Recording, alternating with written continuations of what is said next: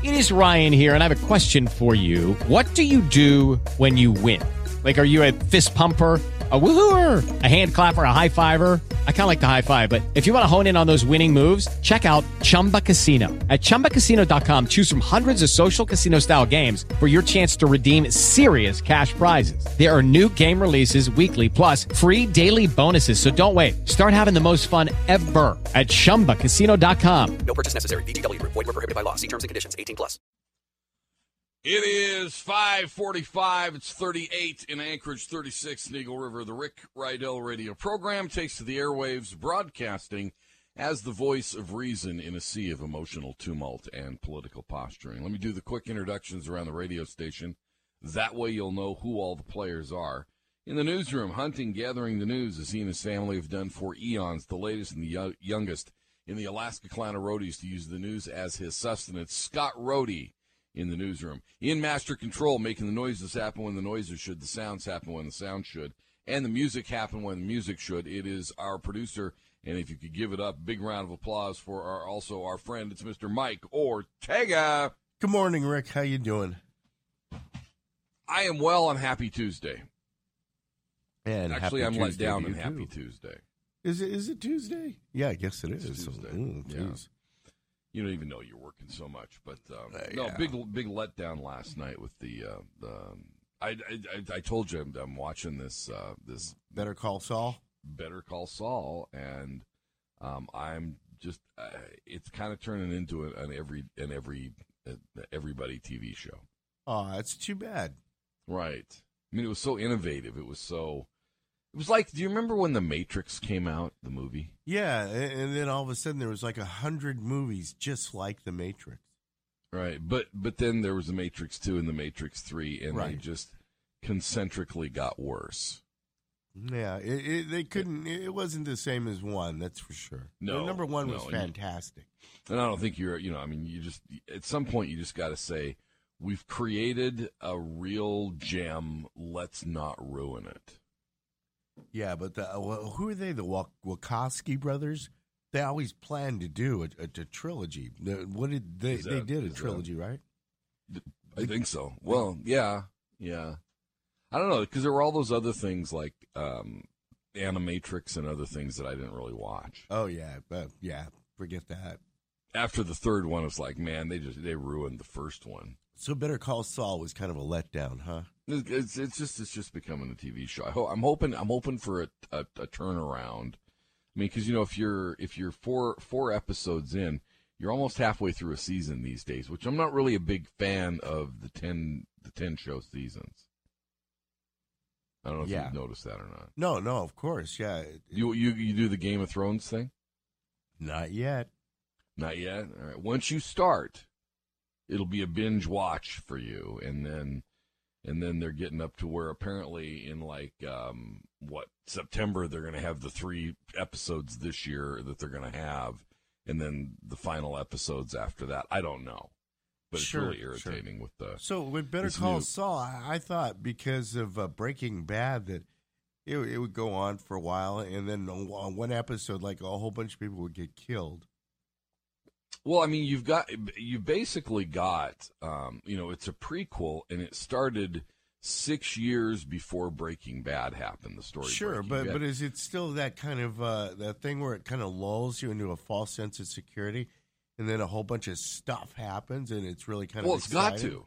But you you know where it's going because you know where it, uh, the other one started. But they're not going to where this one redo. Breaking Bad. I mean, it, it No. has to be Better Call Saul.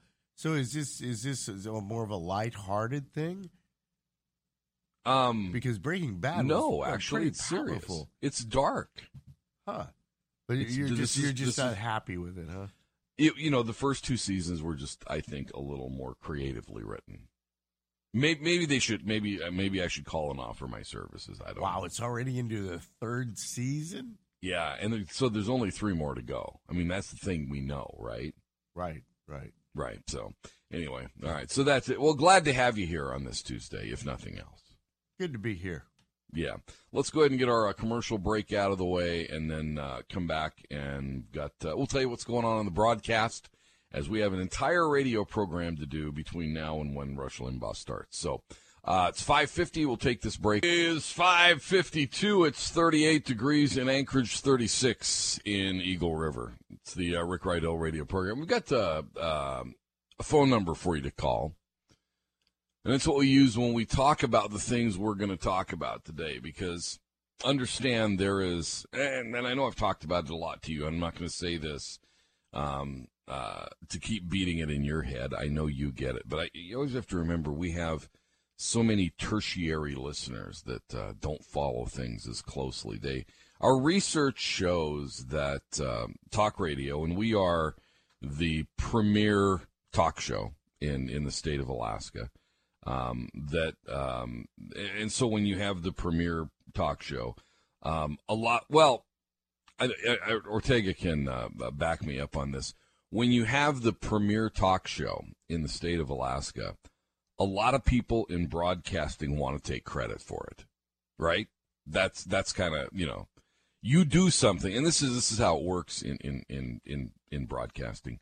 You do something either by intent or simply by happenstance. And I think that's a lot of what we did with this radio program.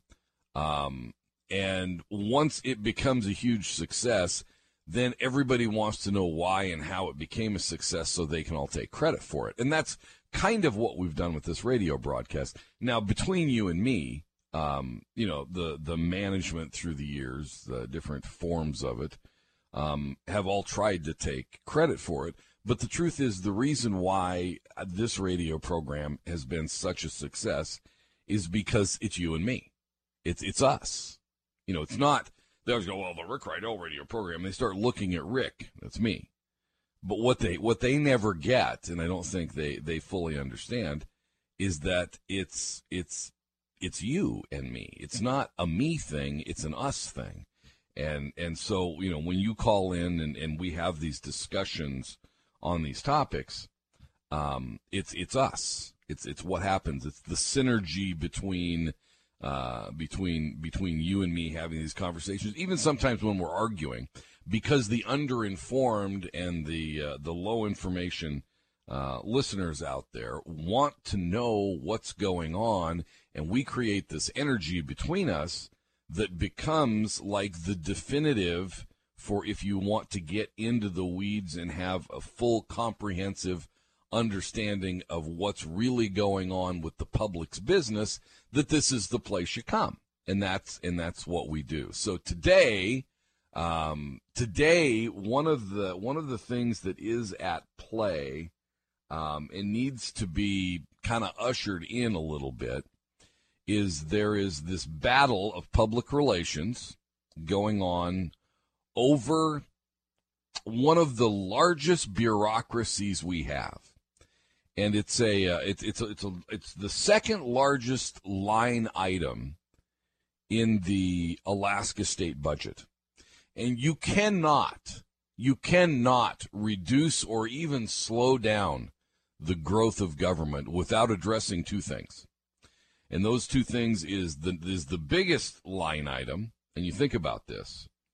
Um, with the with the government's job being uh, public safety, commerce, uh, infrastructure, education, and then managing our trust properties.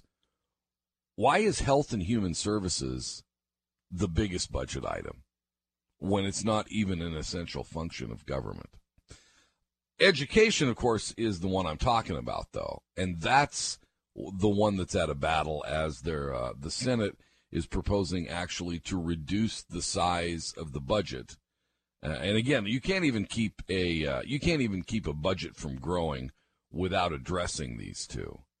And, and of course, education is is one that is more definitive than health and human services because you can only predict how many people are going to get sick with with people going to school. I mean, there's moves that can be made. So I think today, what I'd like to do, since uh, since this is one of the main key points in in the uh, in the budget conversation, because the Democrats are going to hold dear that you're against children if you're not ready to give up your money for this bureaucracy known as education which doesn't even necessarily always serve children with everything it spends. And the Republicans are going to saying, uh, we're we're supportive of our kids. We just want to reduce this over bloated bureaucracy.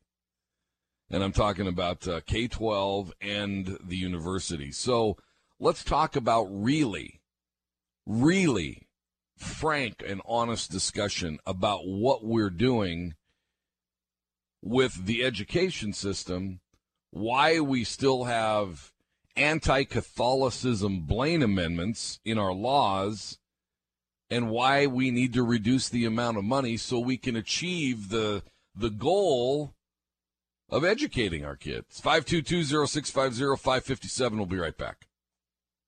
It is 609. We're back. It's 38 degrees in Anchorage, 36 in Eagle River. It's the Rick Rydell radio program. So let's have the honest discussion.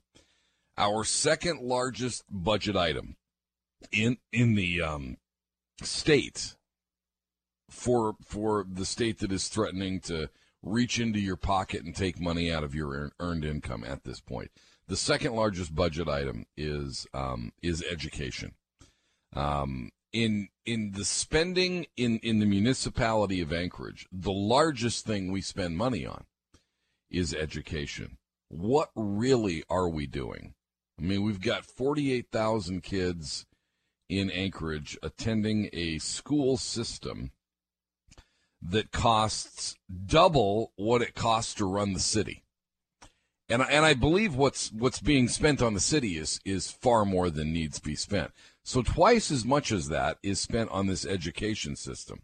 We spend at the very top per capita on education.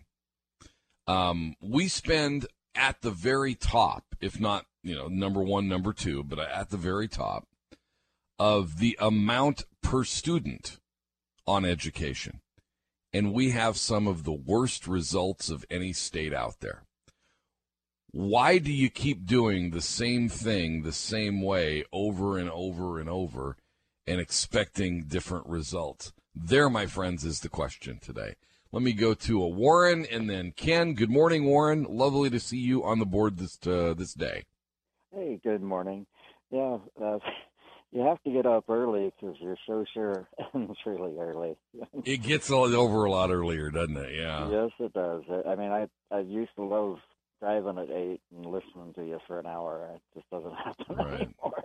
So. And understand that it was a decision made far above my pay grade, not my decision. Yep, but but for you, you get to get to the Kenai an hour earlier now. So. An hour earlier, right? So so what are your thoughts on education? Uh, well, two things on the Blaine Amendment. Okay, I really yeah. think if our state had come in in 1969 instead of 1949, that that would have been found totally. I mean, absolutely uh, uh, appalling. Unconstitutional. The Blaine Amendment. 59 was the year, but yeah, I get what you're saying. Yeah.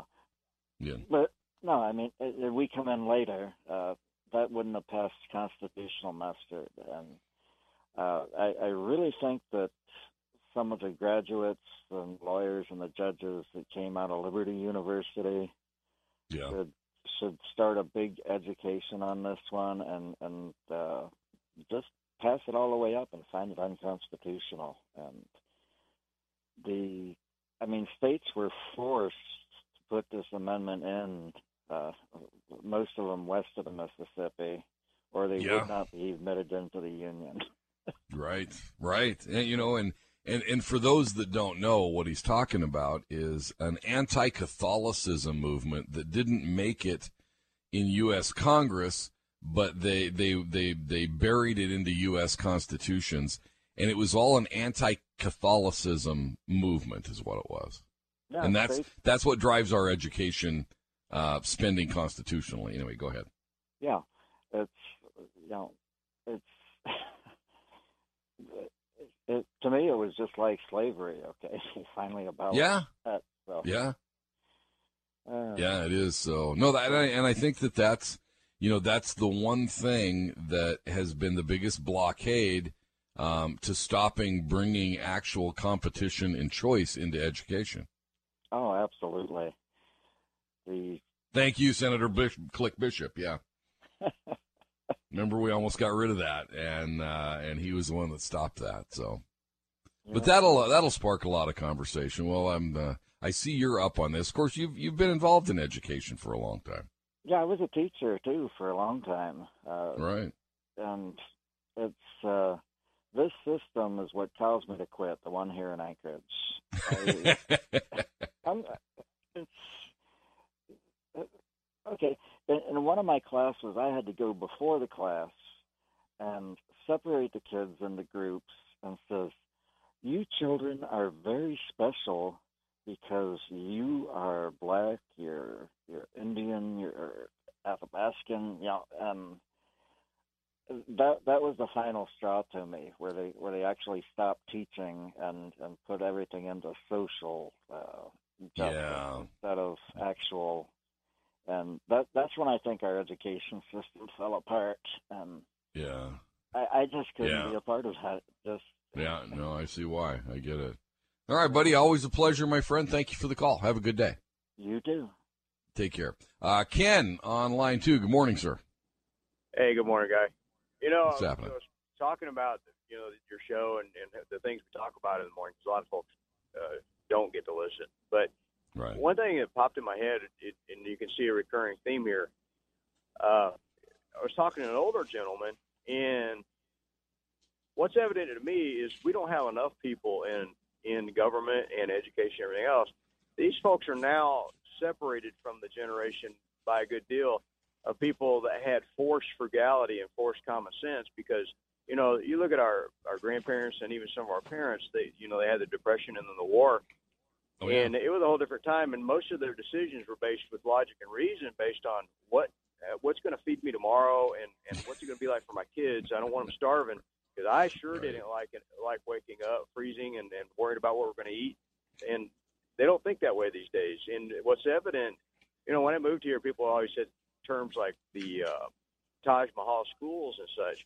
And i was like why why are they this kind of cruel man? You know we need good schools for our kids. I was kind of like that too you know but then one day I had an event. I went down there to South High, and you can see the lack of reason. You can see the lack of legality and common sense. I can't even imagine sitting in a room with these people and them sitting. Oh yes, we need stainless steel everything and a gigantic atrium in the Arctic here where we got to heat it all the time and take care of it. And these huge, bigger building, we have to take care of that. I can't. They don't think logically and with reason and with frugality and common sense. They don't. They don't care.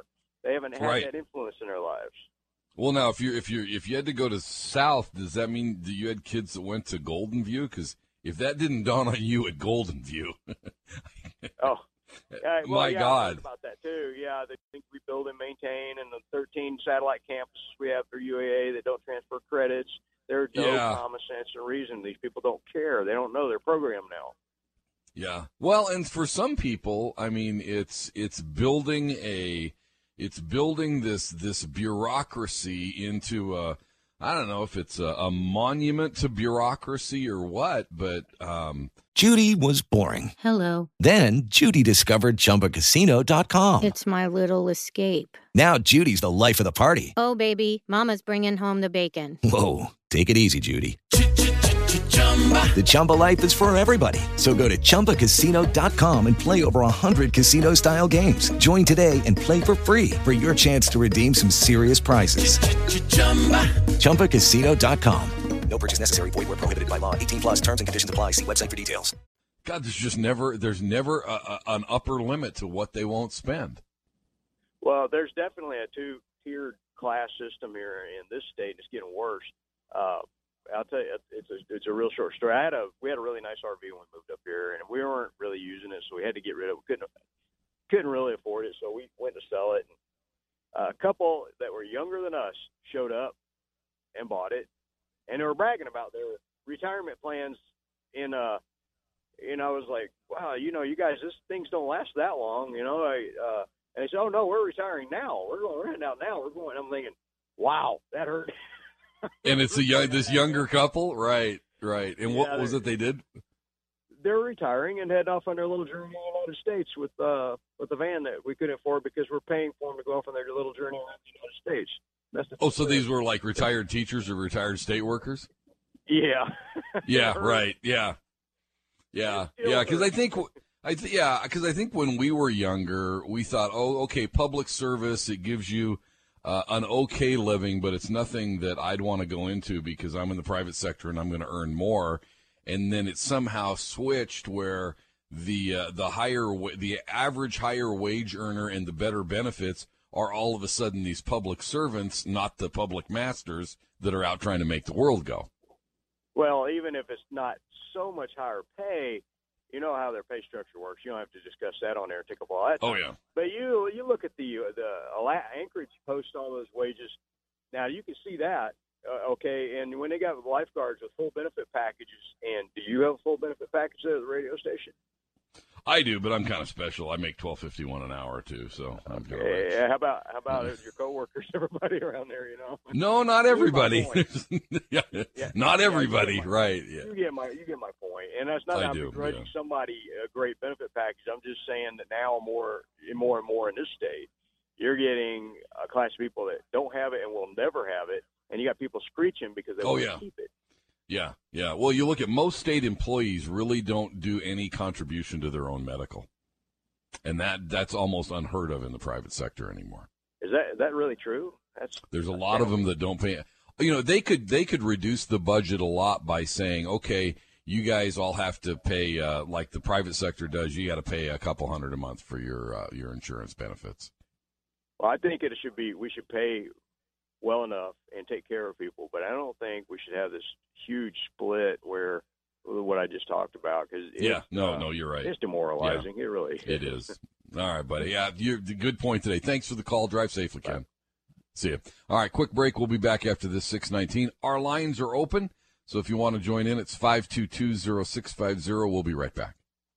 It is 624. It's 38 degrees in Anchorage, 36 in Eagle River. One of the biggest stopping points to education reform and actually getting an education done um, in ours and many other states is this thing that Warren brought up called the Blaine Amendment. And if you were unclear, I know um, you you know what a Blaine Amendment is, but let me say it for uh, the people that don't understand it. In about 1875, there was a an amendment tried to put through Congress by a guy named uh, Representative Blaine. Um, because at that point, uh, right after the potato famine in, in Ireland, we had this massive um, uh, uh, we had this massive Irish I- immigration into America, and and one thing, and, and with them came a lot more Catholics, and there was a big anti-Catholic and anti-Irish sentiment in America then. If you remember the movie, um, if you remember the movie, uh, uh, oh, what was that Mel Brooks movie? Blazing Saddles, right? Um, when they were saying, uh, "Well, we, we're going to do the railroad, but you got to give some land to the, the, the blacks, the Asians, and the and the Irish," and they said, "All right, well, you can give land to the blacks, you can give it to the but not to the damn Irish." That was actually the sentiment, right, in America at the time.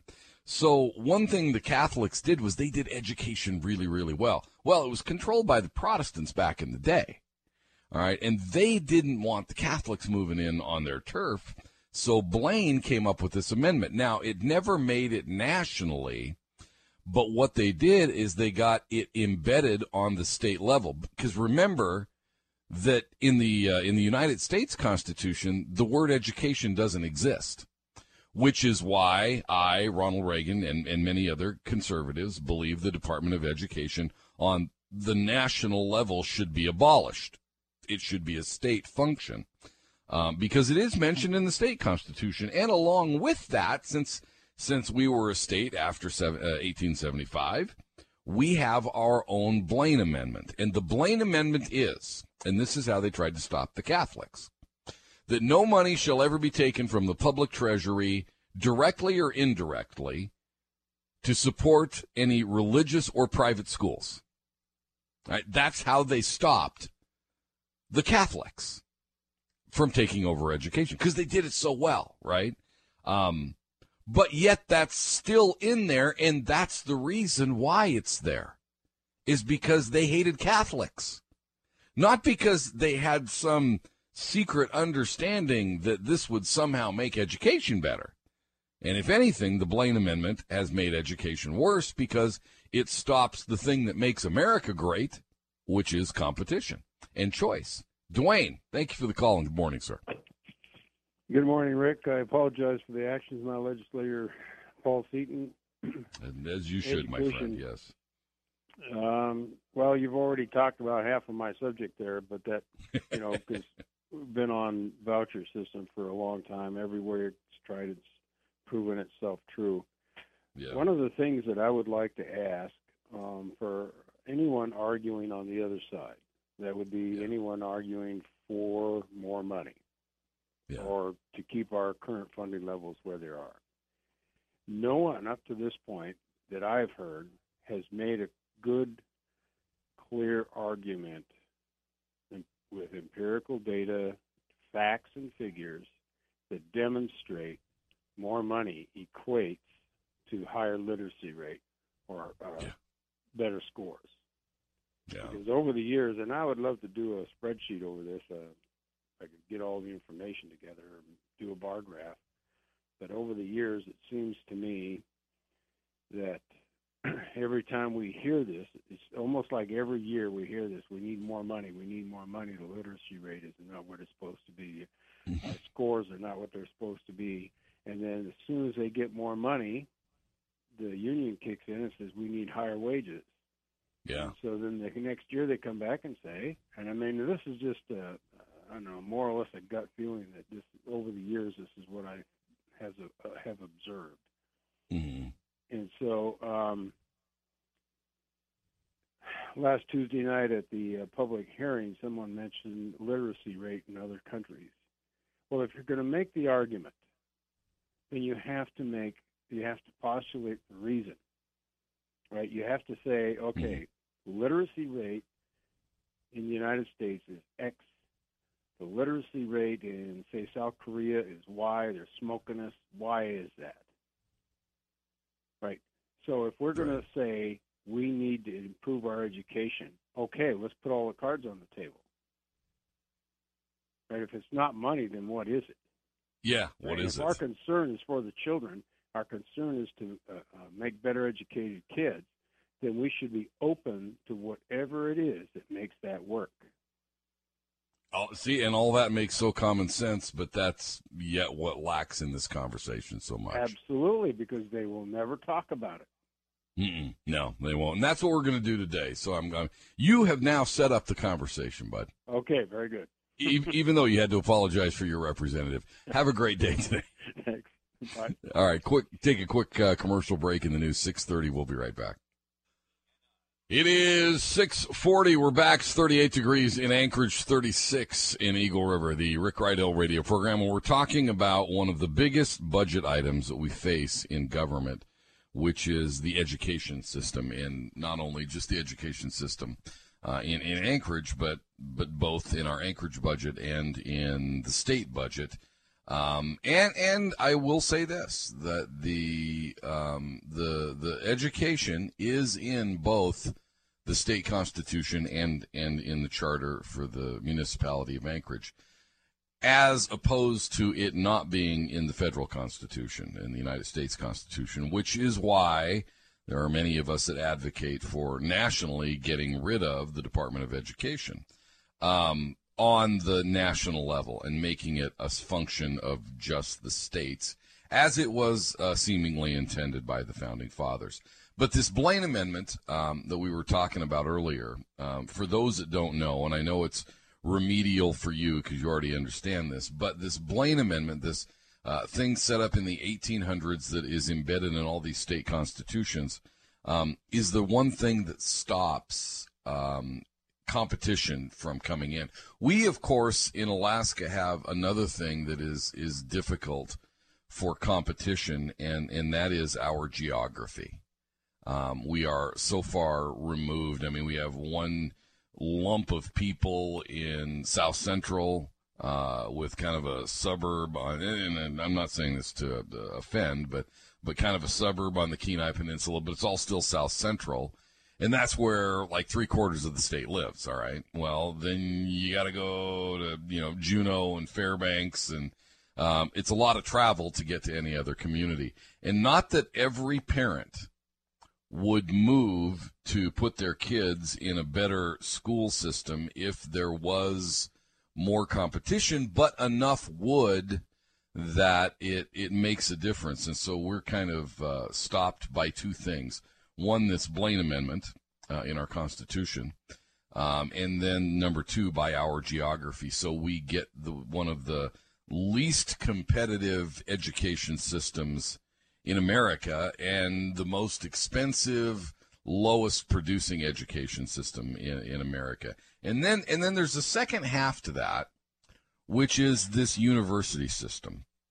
Because remember, when we're talking about education on the state level, they're they're they're talking about both of those.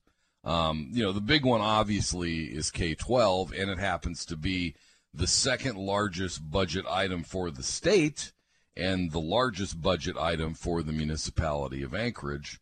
Um, and again, you know, and some of that comes with state money, some of it comes from um, our property taxes, uh, but but it's it's all paid for by us and the oil companies because we're the only ones that pay taxes for these things. But that being said, so we have this failure of a system.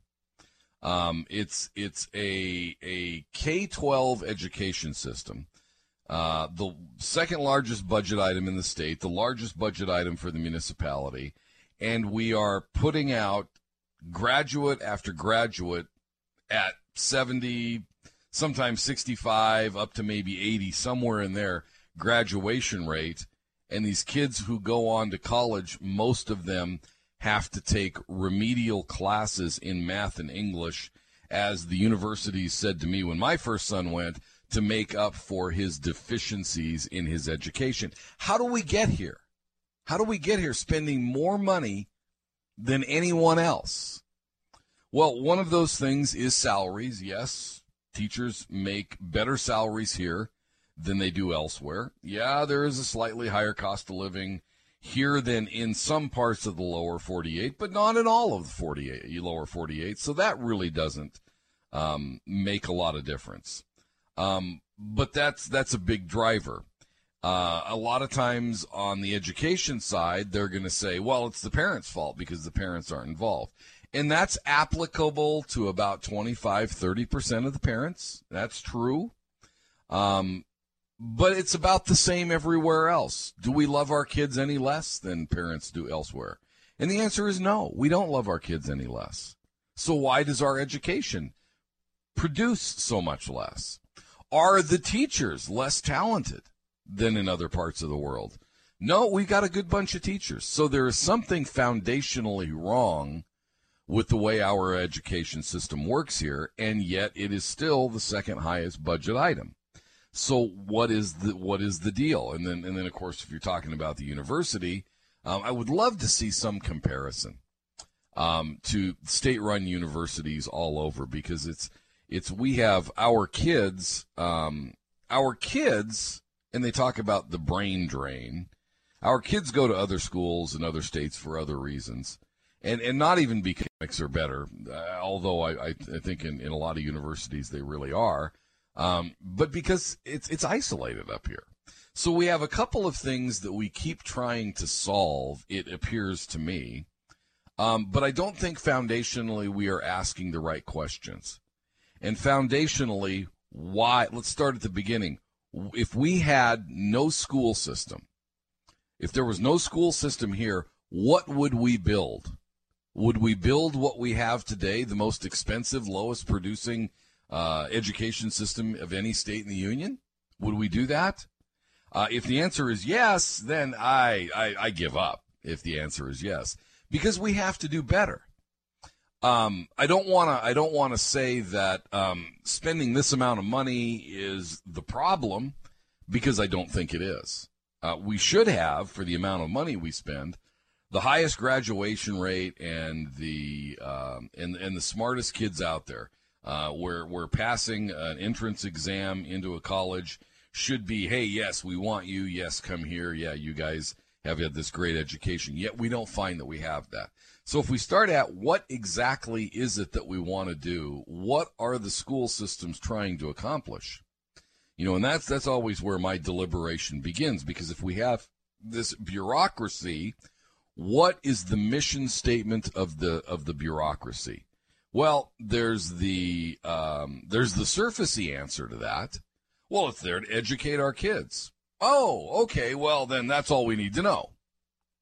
But what is the definition of the education of our kids? What is the goal? Is it to keep them busy until they're 18? Because we're, we're certainly doing that for a number of them. Not all of them, because some leave early, and we have a, uh, you know, a, a pretty good uh, dropout rate. So, what really is the goal of the? What is an education for our kids? Well, every time I come down to an answer that makes sense to me, it seems to be, well, what are our kids doing after after school? They're either uh, they're either 12.5 percent of them go on and get a four year degree, and the rest of them either leave after leave before the end of high school, at the end of high school, or after trying college for a little bit, and they enter the workforce. So if that's what they're doing, why is the goal not to prepare the children to be functional members of society and have enough basic skills to run their life and work at a job as goal number one. And then goal number two for the other you know, 12.5% that go on and get a four year degree, but more like the, the 30% or, or maybe even 50% that try some college. Um, why not have goal number one to get them uh, responsible to run their lives to balance a checkbook, to have the basic uh, life skills necessary to enter the workforce, or goal number two, to be ready to. Okay, round two. Name something that's not boring. A laundry? Ooh, a book club. Computer solitaire, huh?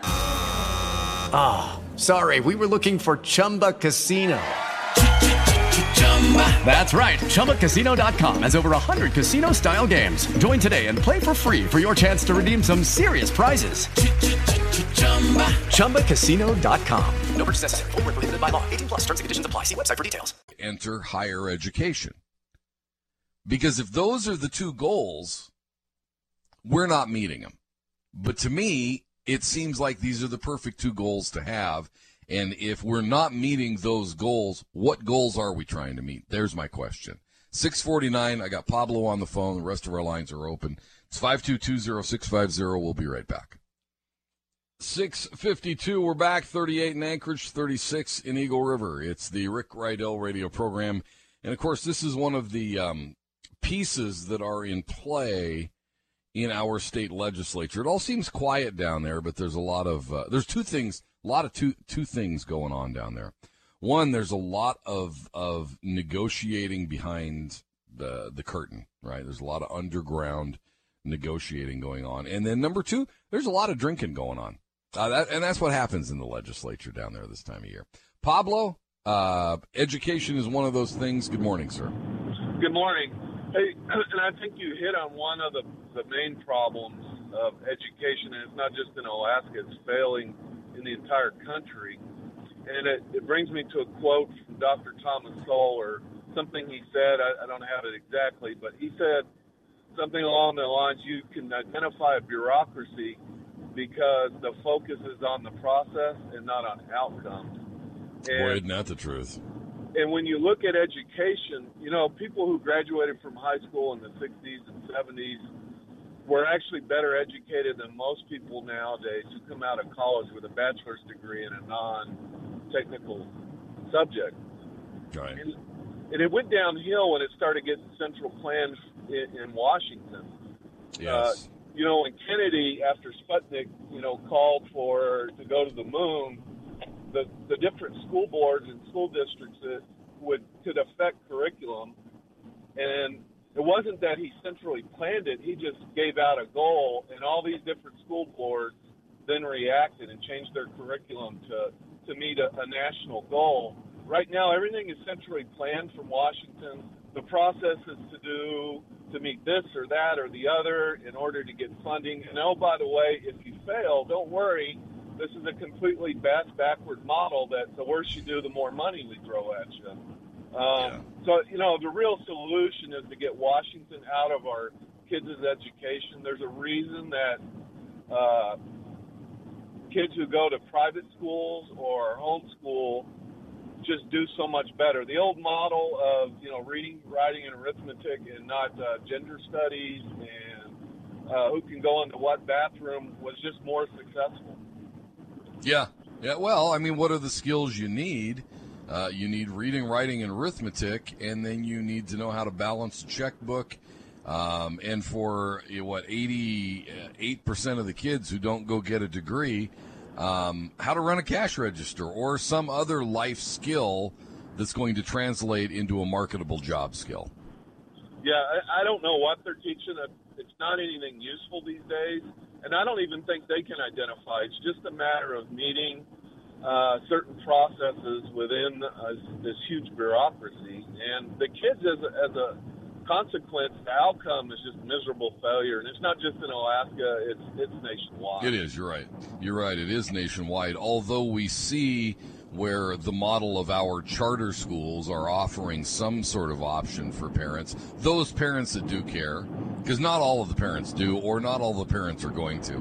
Pablo, good uh, good analysis today, buddy. Thanks for the call. See ya.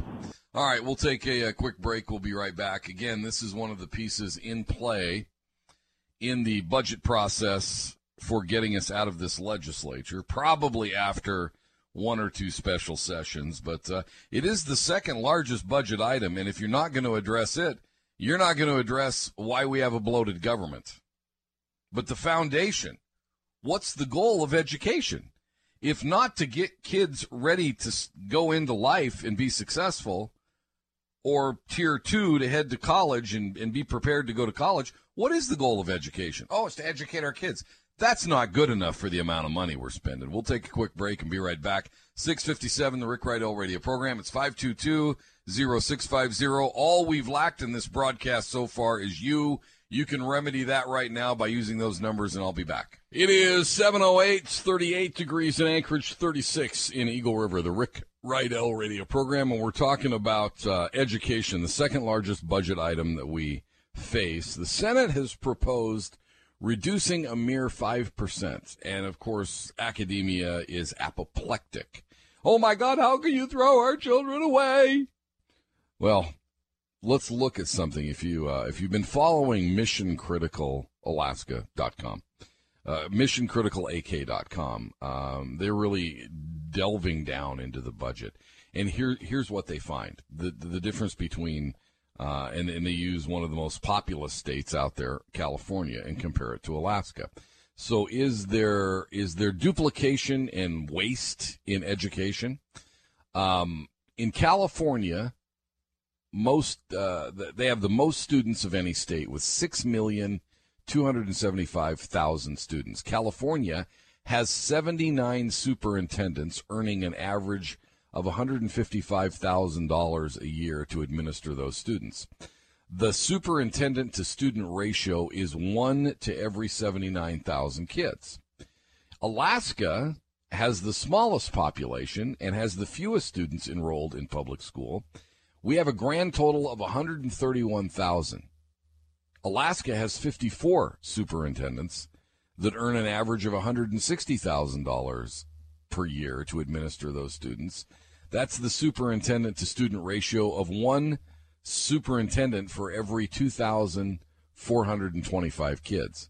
Again, California has 79 superintendents man- man- managing over six and, a, six and a quarter million students. We have 54 superintendents managing 131,000 students. California spends approximately $15.8 million in annual salary and benefits for its education superintendents, while Alaska spends 11.3 million on its superintendents. Again, California spends 15.8 million. We spend 11.3 million. Again, California has six and a quarter million students. We have 131,000 students. Alaska spends nearly 71% of what California does to administer its education system, Yet Alaska has only 2% of the total student population that California has. So there's an example of where our geography and maybe the way our foundational uh, education system runs that is not really um, it's it's not able to be competitive the way it is in other places. And of course, we have different different jurisdictions all over the place, and um, and the ability for parents to move. If you're in California or you're in another state, um, if there's a school district near you uh, within 50 or 100 miles, there are te- there are parents that will move into that district and keep their existing job so their kids can go to that school system. You can't do that in, in Alaska. You can't do that here. And of course, with, as we talk about with our Blaine Amendment, with the inability for private uh, schools to prosper, um, we lack in them uh, comparably. You know, uh, I know that when, when I lived back east briefly, uh, it was a, a couple year stint I did back east. Most of the people I worked with didn't go to public schools; they went to private schools and the private schools flourish for a couple of reasons. Um, number one is because they can, because they're allowed to. Um, we have a system set up in Alaska where if you are a parent, um, we have so we have so much uh, of our money going to these public school systems. I mean, you look at half of your property taxes, and you know if you have the average home in Anchorage a couple thousand dollars a year. Well, they take that out of your your property taxes, which means they take it out of your pay to support this education system. For you to take your kids and send them to private school, you still have to pay for the education system that doesn't have a definition of what an education for our kids is. Or if they do have a definition, they're certainly not advertising it. I mean, you know, if you're going to open up a business you're going to have a goal, right? You're going to open up, let's say you're going to open up a motorcycle shop. I want to open up a motorcycle shop because I want to believe, I want to uh, bring this niche of motorcycles to the state of Alaska. And, and as a goal, I want to sell these motorcycles. That's your goal. And I want to make as much money as I can doing so. Well, if we have an education system that, that spends this much money, and again, it's the second largest budget item our state faces. There is there is only one thing higher, and that is health and human services. Health and human services is the largest budget item. So we're paying for health care for more people than we are education. We're paying for more health care and education than we are for public safety. And, and and that's a little on the bizarre side, don't you think? Since public safety is the first biggest function of government.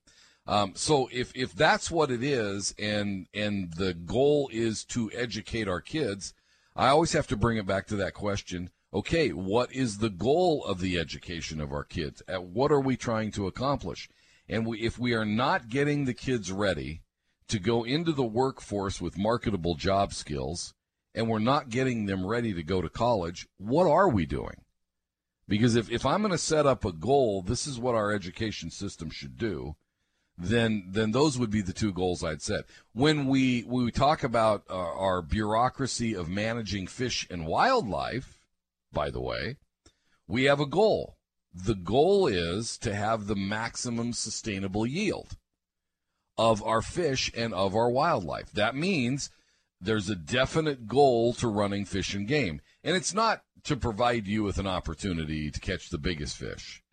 It's to, to, to look at the resource and manage it on a sustained yield principle. So in case the uh, the the infrastructure to bring you food fails, there is the maximum sustained yield of protein out there. That's why we manage fish and game. But yet we have an education system that is managed by people who don't have a goal of what an education for our kids is, and then it's funded by a group of people who are, then I'm talking about our legislature, who some of them are simply trying to serve their special interest, not secure and maintain your individual rights and provide an education system free for our kids with a goal. And it's brought to you by the same people who think putting a pregnancy test in a bar is a great idea. And if you do the math on that story today, by the way, and these are the people who are making this decision, uh, and they say finding that 42 women over the course of the past two years have found out they were pregnant at these pregnancy tests, then we spent $9,523 per person to find out that 42 women were pregnant. Who were heading to bars in the first place? Now, did that mean they stopped drinking? We have no idea. We have no idea, but by God, we have a, a quantifiable answer that for our $400,000 that we spent, which is, uh, you know, a, a good chunk of what would come from an income tax, we spent $9,523 to find out that 42 wo- each to find out 42 women were pregnant who didn't know they were before they headed to the bar. And these are the people making the decisions on how much our education system should get. We'll take a quick break 716 standby. It is 720. We're talking about uh, uh, the education system in Alaska, and you're more than welcome to join into the conversation if you think you can help those that lack the understanding of why it becomes an issue. And I think that there is a, a sales tactic out there that academia uses. And understand, academia is the, um, it's like this last, last allowed um, monopoly. You know, I mean, we had. Uh, uh, turn of uh, last century, we had Roosevelt come in and break up all the trust, break up all the monopolies. Well, the one monopoly they haven't broke up is that of public education. Uh, and, and, again, the Blaine amendments make it this way. Is is it an essential function of government? Absolutely, absolutely. It's an essential function of our state government. But listen to the in this article that came out last week. They were talking. Uh, of course, they had all of the uh, all of those in South Central academia collectively getting together uh, as the uh, legislature or the Senate was trying to reduce the expenditures by 5%. 5%.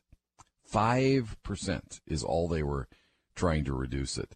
Um, the message, they say, do not sell Alaska students short we must we can and must do better when it comes to funding public education in our state well again if if you haven't looked at the numbers we fund public education better than just about anybody. We give to public education but our results aren't where they should be and especially for that amount of money. So what's the goal? What is the what is the mission? The mission is to fund public education, or is the mission to educate our kids? And I think sometimes we intermix those two as if they're the same thing, and obviously it's not. And so when you think of of your, half of your house payment or half of your property taxes going to fund this education system, do you feel like you haven't given enough? Do you feel like you're getting your money's worth from this education system? And I think it even gets back to the point of uh, we use the we use the um, the high school graduation rate as some sort of barometer of how well we're doing. Well, what is a high school graduation? What does a high school di- diploma mean, really? I mean, what does it mean? Does it mean you uh, have the equivalent of a 12th grade education? Well, the answer is no, it doesn't.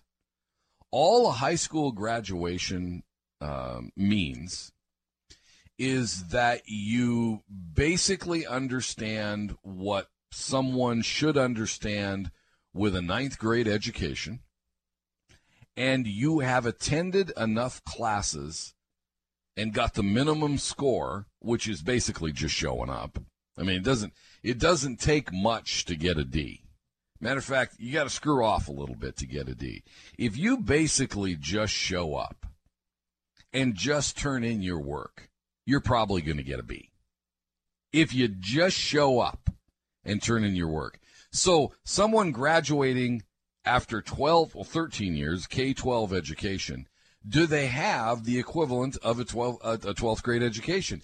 And the answer is no, they don't. All that is required is they have the equivalent of a ninth grade education and they've attended after that. Is that something to use as a litmus test for how successful we are? I don't think so. If you get kids that are act- actually grad and, and don't know how to conjugate a word or a verb, is that a, is is that worthwhile? Is that worth having? Is that worth spending the massive amount of money on? Uh, let me go to uh, David, Bob, and Paul in that order as we're back on the uh, telephones. David, good morning, sir. Good morning. I got Bob out. Okay, round two. Name something that's not boring. A laundry? Ooh, a book club.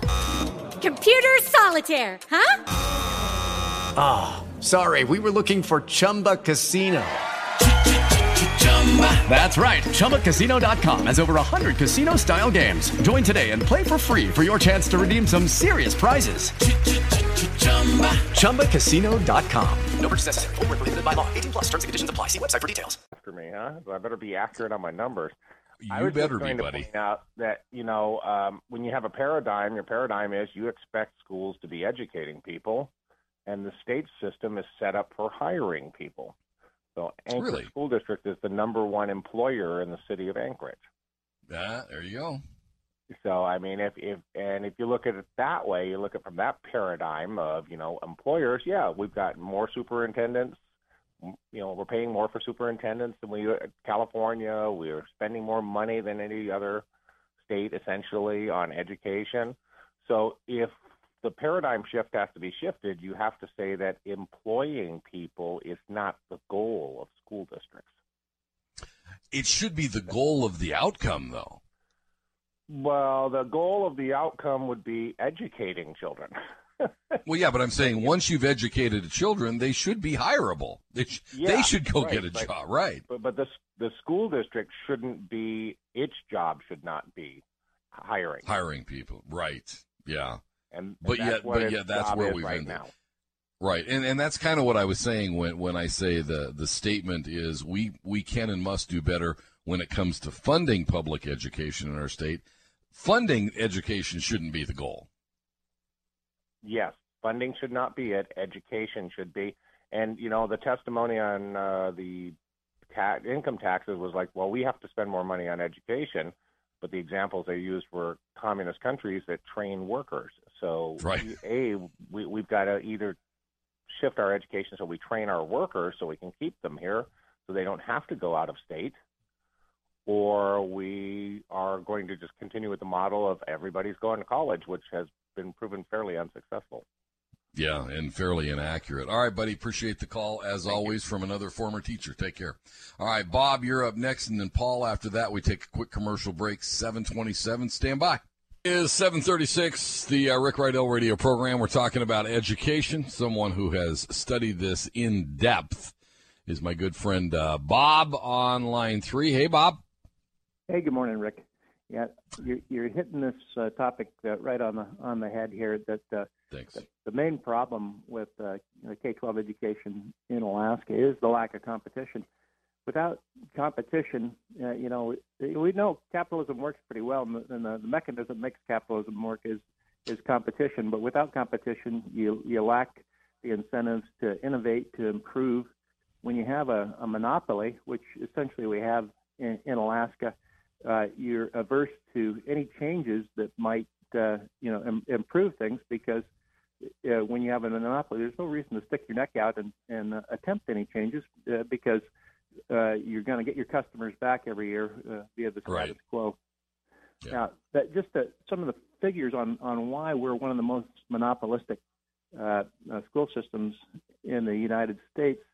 You know, we uh, we're the number one per capita spender on K-12 education, though we're not the number one uh, spender per student. There's there's a, there's a couple states that spend more than us, but it has to do with again the, the competition piece. Um, that you, you pointed out, uh, you know, we only have about four and a half percent of our kids attend private schools, and uh, in Alaska, nationwide the average is about 11 percent. The highest state is, is Delaware at 17 percent. So, um, you know, in Delaware, they have fewer kids that they have to um, they have to spend money on uh, because 17% of the kids are, are attending private schools. That's what drives our per capita cost of, of K-12 education, and, and again, per capita cost is a best, much better indication of, of how well we're uh, uh, supporting uh, K-12 education.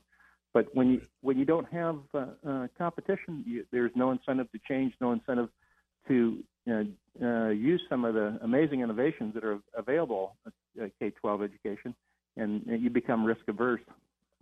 Yeah, right. Uh, so and and part of that part of that is geography. We can't say it's not.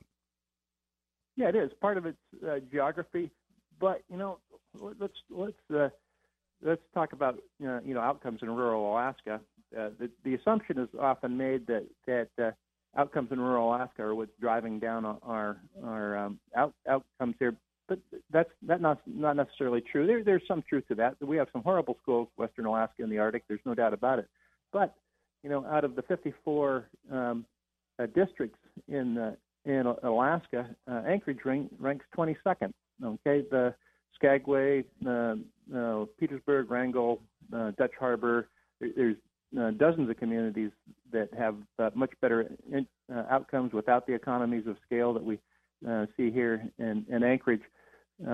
And when you look at our upper and middle income fourth grade reading, you know, which is that's not that's that's not Bethel. You know, upper and middle income kids are, are not uh, Bethel or the Yupik school district down, you know, Right. which is the, the worst school district in, in Alaska. Um, we're we're still 49 in the United States in uh, upper and middle income fourth grade reading.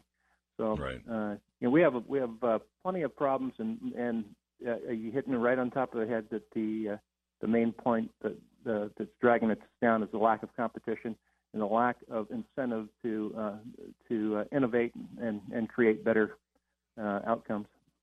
Right. The, there's there the, the incentive to do better is lacking. Exactly. Well, That's and that's that's what that's the great uh, tool of competition and uh, capitalism. That's why you know uh, that uh, you know you know it was pointed out in, in public testimony the other day that uh, Cuba has much better literacy rates than Alaska, um, it- but uh, Cuba spends uh, about one fifth of what uh, Alaska spends spends per student. So it's obviously the spending is not the the issue. Um, Right.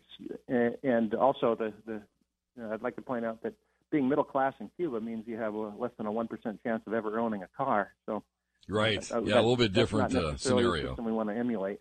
No. Yeah, and, and that of course would be a, a brand new 1955 Chevy car because that's the newest Yeah, one you can get down there, right? right, absolutely. Great All right, time. a- any other points? Any other salient points I'm missing on this one today from, from your perspective?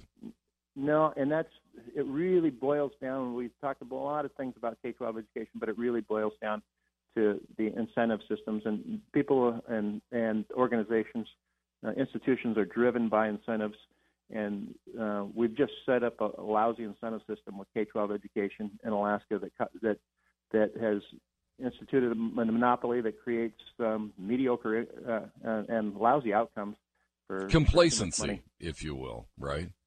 Exactly, complacency. Yeah. that would probably be the the the, uh, the, the the the key word there. Yeah. All right, buddy. Appreciate it. Thanks for all the work you do on this. And you guys have uh, great articles up at uh, alaskapolicyforum.org on these very issues. Hey, thanks for plugging it, Rick. We'll talk to you later. thanks. Talk to you soon. Take care.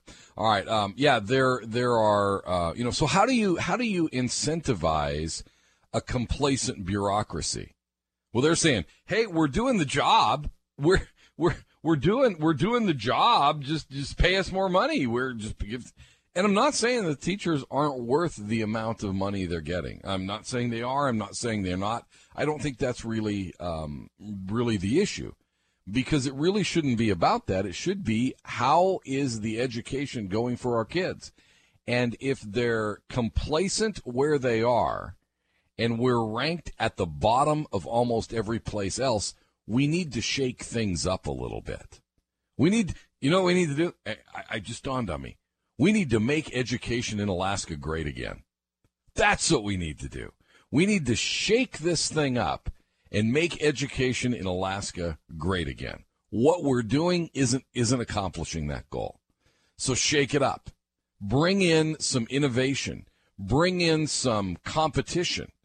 Allow and, and you don't even have to spend money for that. You just need to reduce the regulation that stops it.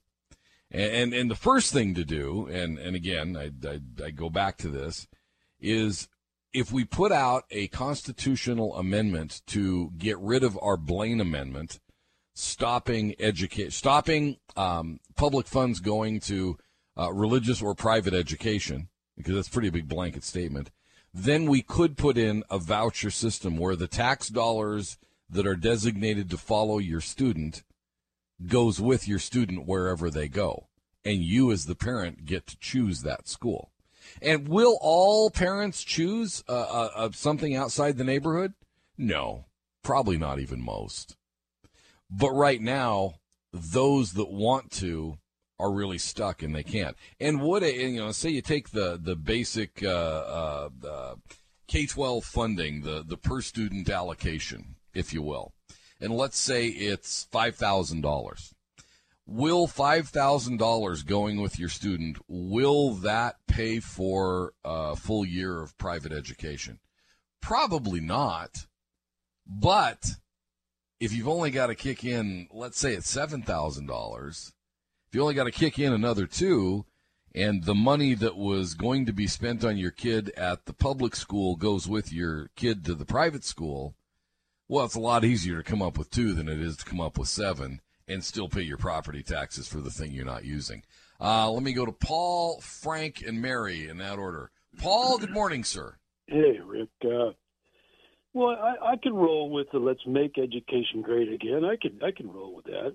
Uh, It'll work, right? Yeah, and and not only that, but uh, do you think for a moment the wave's not coming here now? Miss DeVos uh, and the Trump. God bless Donald J. Trump. Uh, yep. I what agree. what we're seeing here is all up close and personal, and what they basically want to do, the bureaucrats have formed this alliance of my daddy was here before your daddy, and it's just shameful. I mean, I understand that, okay, but it's just shameful the way they're using it. And quite frankly, they're going to push us all out, and they're going to raise every fee, every fine, every rule, every every. They're going to take all the money they can, and then we'll see. You're not important. You have to leave, and then they're going to camp around the golden goose between their pers and turs and the dividend, they're living a good life. And this is not There. this is not this is not unusual in a third world tyrannical country. Okay, this is the standard operating mode.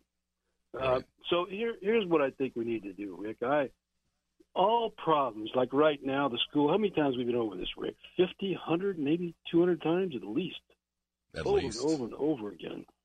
So I think it's it's 98% of all problems are leadership based. Period. End of discussion. It's an undeniable uh, comment and fact. Okay. Now we need to get up here, move that legislator out of Juneau. That's the that's the source of the problems. That's the plugged up drains, Juneau. Need to get them up here in the Anchorage area, and and because we are the hub, two thirds of the population is between Homer and the Valley out there then we need to decide what does it cost to have a community that's in harmony, that, that's in unity. Now they want to they want to jump onto the oil and the free enterprise and, and all of that stuff, but the truth is, what do you and I owe as a community? And then once we settle that, then we can decide about free enterprise and investments and all those other things.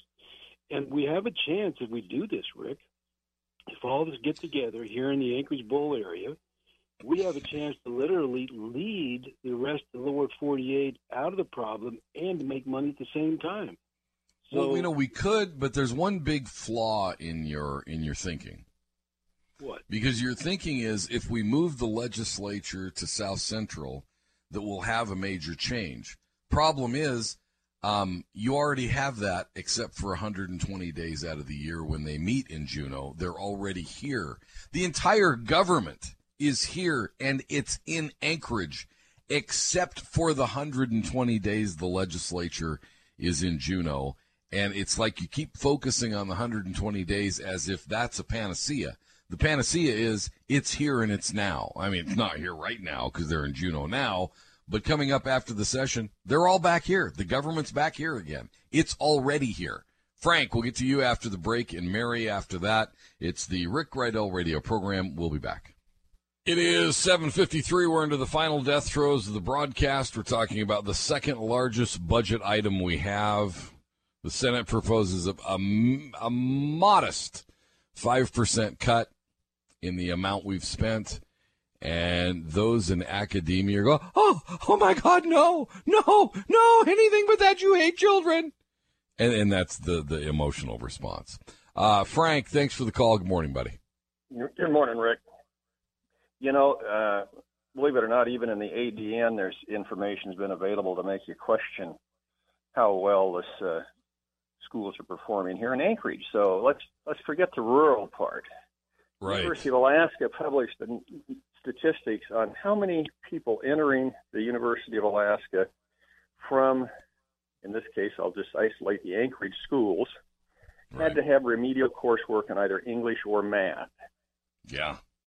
So Shocking. Just as, an, just as an example, Bartlett High School, seventy-one percent. Yeah. Now, understand this this cohort is those that are entering college. They aren't. This isn't the total number of students. This is just the ones that went on to college, were tested, and had to have remedial coursework. Yeah. So it's seventy-one percent of the say thirty or forty percent that actually try to go to university of the of the seventy percent that graduate. Correct. Right. Correct. So there, there was another article uh, last fall in the newspaper about the university, uh, the, the zero level classes that uh, that the university was forced to give because the entering students couldn't meet the basic requirements to take a 100 level class. Right.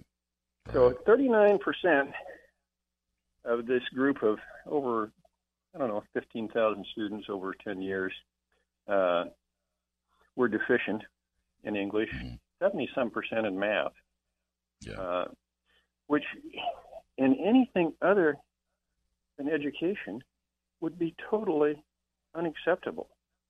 I agree. You well, know- and, you know, to to exacerbate that point even further, when I became aware of this was when my now chemical engineer son, who graduated with honors, cum laude from the Anchorage School District, was notified at university he had deficiencies in his education.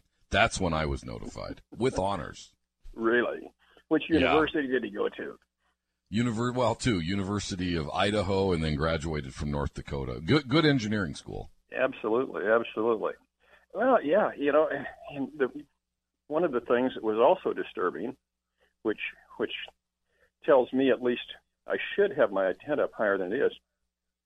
In the article about the zero level classes, where they were sort of lauding the university and not panning the school district too much, they should have been a little more critical.